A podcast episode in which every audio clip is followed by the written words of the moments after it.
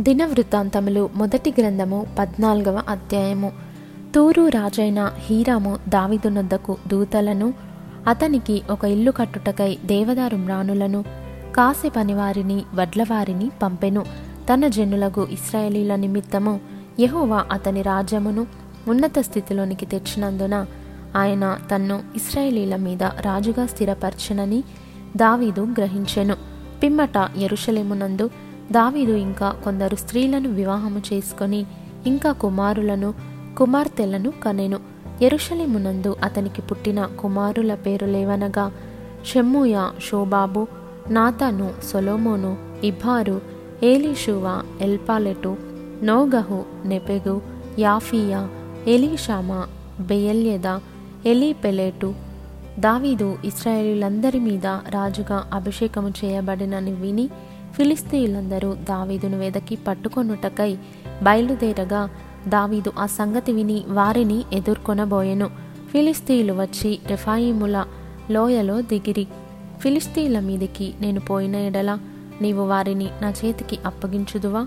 అని దావీదు దేవుని యొద్ద విచారణ చేయగా యహోవా పొమ్ము నేను వారిని నీ చేతికి అప్పగించేదనని సెలవిచ్చెను. వారు బయల్పెరాజీమునకు వచ్చినప్పుడు దావీదు అచ్చటవారిని హతము చేసి జల ప్రవాహములు కొట్టుకొని పోవునట్లు యెహోవా నా శత్రువులను నా ఎదుట నిల్వకుండా నాశనము చేసిననుకొని ఆ స్థలమునకు బయల్పెరాజీము అను పేరు పెట్టెను. వారు అచ్చట తమ దేవతలను విడిచిపెట్టిపోగా వాటిని అగ్నిచేత కాల్చివేయవలెనని దావీదు సెలవిచ్చెను. ఫిలిస్తీయులు మరలా ఆ లోయలోనికి దిగిరాగా దావీదు తిరిగి దేవుని యొద్ద విచారణ చేసెను. అందుకు దేవుడు నీవు వారిని తరుముకొని పోక వారిని తప్పించుకొని చుట్టూ తిరిగి కంబలి చెట్లకు ఎదురుగా నిలిచి కంబలి చెట్ల కొనలయందు కాళ్ళ చప్పుడు నీకు వినబడినప్పుడు వారితో యుద్ధము కలుపుటకై బయలుదేరి వారి మీద పడుము. ఆ చప్పుడు వినబడినప్పుడు ఫిలిస్తీయుల దండును హతము చేయుటకై దేవుడు నీకు ముందుగా బయలువెళ్ళి ఉన్నాడని తెలుసుకొనుమని సెలవిచ్చెను.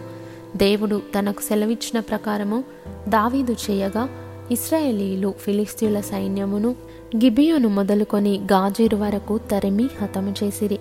కాబట్టి దావీదు కీర్తి ఇస్రాయేలీల ప్రదేశములందంతటా ప్రసిద్ధి ఆయను.